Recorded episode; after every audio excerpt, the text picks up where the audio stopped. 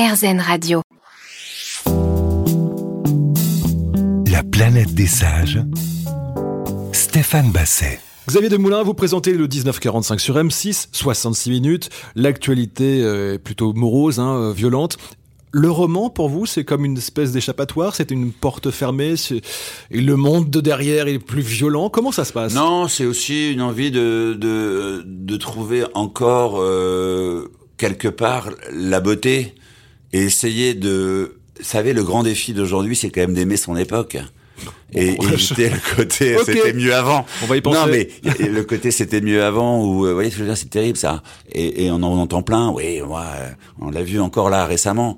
On est quand même là, essayer d'aimer son époque, essayer d'aimer de regarder les choses positive justement puisqu'on est sur une radio positive. Et donc euh, l'écriture ça permet ça. Mm. ça permet de, de, se réconcilier aussi un petit peu avec la beauté du monde. Parce que quelque part on se rend compte d'une chose c'est que l'existence elle elle continue. Enfin je veux dire le soleil il continue à se lever et à se coucher à heure fixe. Euh, le jour où il arrêtera on aura un réel problème. Oui. vous voyez ce que je veux dire? Probablement non mais, non, mais euh, faut, faut voir ça aussi. Là, là, là, là on est en plein printemps. Si vous regardez un peu la nature comment elle a fleuri là mm. en quelques non mais c'est pas être complètement débile que de constater ça. C'est juste qu'on passe à côté de ça sans plus même s'en émouvoir.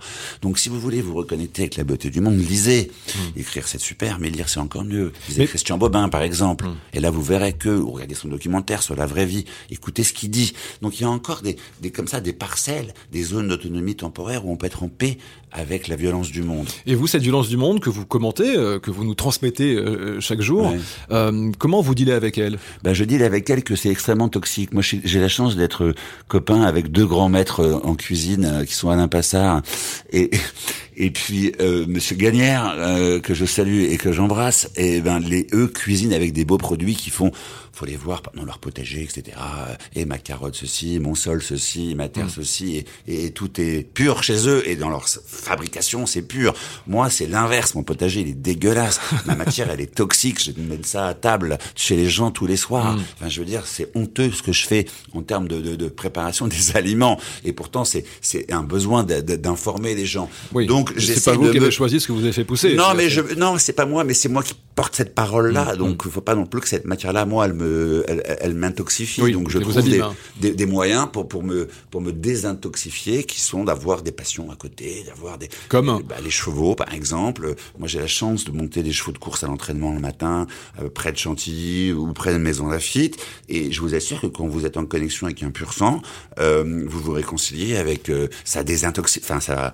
Ouais, ça vous purifie un peu l'organisme. Alors, vous êtes devenu journaliste euh, peut-être, ou en tout cas parce que Yves Mourouzi euh, vous fascinait lorsque vous étiez enfant. Euh, c'est ça, hein? Oui, il me traumatisait, peut-être, je sais pas. Il était assis sur son bureau, il fumait des cigarettes, je trouvais ça marrant. Bah, alors justement, je voulais il en venir. quand même improbable. C'est ça. Euh, et, la, la, la, mais êtes... c'est pas, c'est pas que lui, mais c'est une des raisons que on, on m'a souvent demandé quelle était un peu. C'est vrai que quand je suis, je me retrouve enfant devant ma télé en pyjama, je vois Yves Mourouzi en pyjama, il est 13 heures, je vais être, je vais être malade ou quoi. Mais je le regardais, j'étais assez fasciné par cette histoire. Mais je pensais pas un jour que je serais moi à, à, à, dans, dans le poste en train de présenter les, les informations. Non. Quel conseil vous pourriez donner au, au, au vous d'il y a 30 ans qui regarde Mourouzi si vous le croisiez aujourd'hui? Si tu crois pas, le fais pas. Oui. C'est-à-dire qu'en fait, en gros, si on n'est pas habité par son sujet, quoi qu'on fasse, hein, qu'on monte des chevaux euh, à, à l'entraînement en, en, amateur, ou qu'on écrive des livres, ou qu'on, euh, voilà, si si tu crois pas, ne fais pas. Si euh, t'es pas focus sur ce que tu fais, le fais pas. Mais comment on sait si... qu'on y croit vraiment? Il y, y, a une lumière au fond de nous qui, qui s'allume. On, on... Bah, faut le ressentir. Faut, oui. faut le sentir. Moi, je, je, je, je parais d'une école de journalisme, une promotion à Nice. Je leur ai dit ça l'autre jour. Dès qu'on vient me voir, en me disant ah, j'aimerais. Si c'est pas chevillé au corps, faut pas y aller. Mm. Mais c'est comme le reste. C'est comme l'amour. C'est comme, c'est comme. Le, ben, pour moi, c'est. Je donne aucun conseil, mais juste ça. Faut y croire au fond de soi, le sentir. Si c'est là, on le sait. Si c'est, si ça peut être à côté, eh ben, c'est que c'est pas le bon endroit où aller. Xavier Demoulin est avec nous sur RZN Radio. On se retrouve dans un instant pour la dernière partie de la planète des sages. À tout de suite. La planète des sages. Stéphane Basset. Xavier Demoulin publie chez Flammarion Toute la famille ensemble. Dernière partie de notre rendez-vous. Alors j'ai coutume de finir par ce que j'appelle les questions sages. J'ai imaginé 200 questions, mais je ne vais pas toutes vous les poser. Un numéro entre 1 et 200 4. Quelle lettre de l'alphabet vous décrit-elle le mieux? Ah, la première, la A, le A.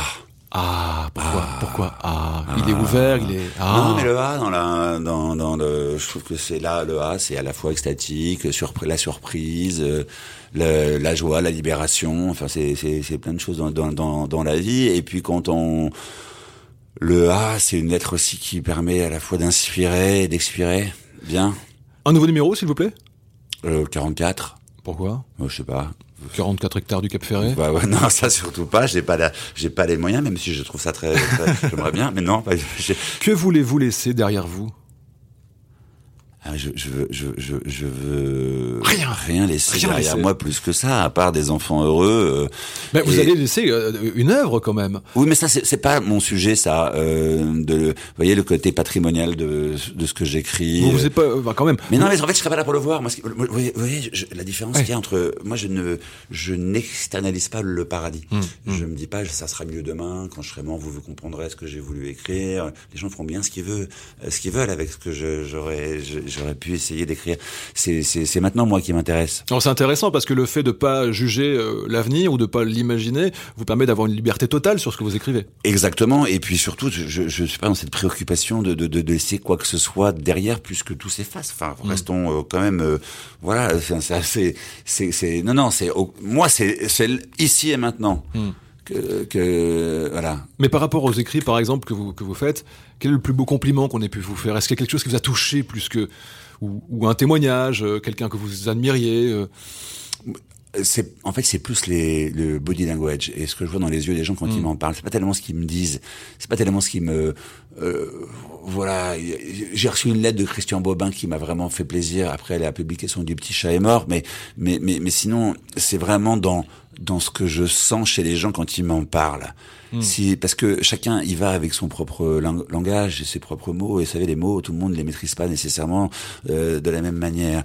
Donc euh, quelque chose sorti un peu à plat comme ça sur le papier qui quand il est habité ça se transforme en une espèce de vibration. Ce qui m'intéresse c'est la vibration. Quand je rencontre des lecteurs qui ont aimé c'est leur vibration quand ça vibre fort ça me touche et ça m'émeut vraiment Alors je rappelle que vous euh, publiez toute la famille ensemble et je me posais une question à l'instant en vous écoutant parler, mais je vous écoutais en même temps naturellement.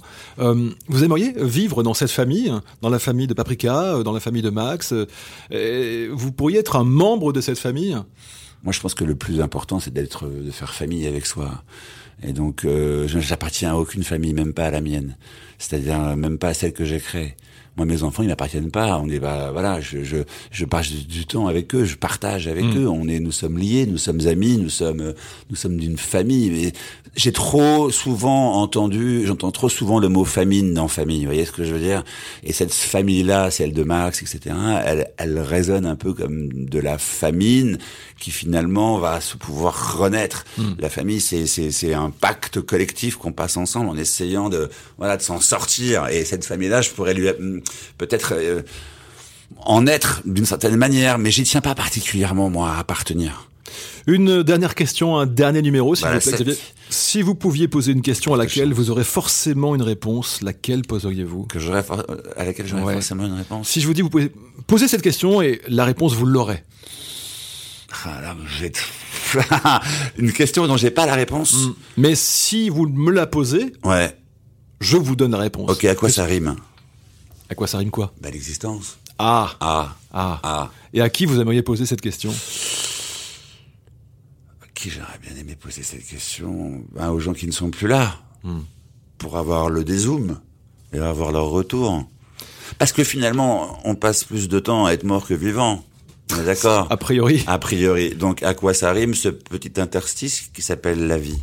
Peut-être que les gens qui sont plus là peuvent me le dire mais je, je, je, je pense que certains euh, entendent cette question et que si on Ah oui. tend un tout petit peu l'oreille il y a moyen qu'ils nous répondent et d'entendre leur réponse Très bien, très bien. Il y a donc de la croyance et de l'espoir sur ce qui se passe après. il faut Il faut. Merci beaucoup, Xavier. C'était un plaisir de vous euh, Merci. recevoir aujourd'hui. Merci beaucoup d'être venu jusqu'à moi. Je vous rappelle, vous qui nous écoutez, que Xavier vient de publier Toute la famille ensemble. C'est un excellent roman paru chez Flammarion. Merci de nous avoir écoutés. Je vous retrouve la semaine prochaine pour un nouveau numéro de La planète des sages. D'ici là, n'oubliez pas, soyez sages, mais pas trop quand même.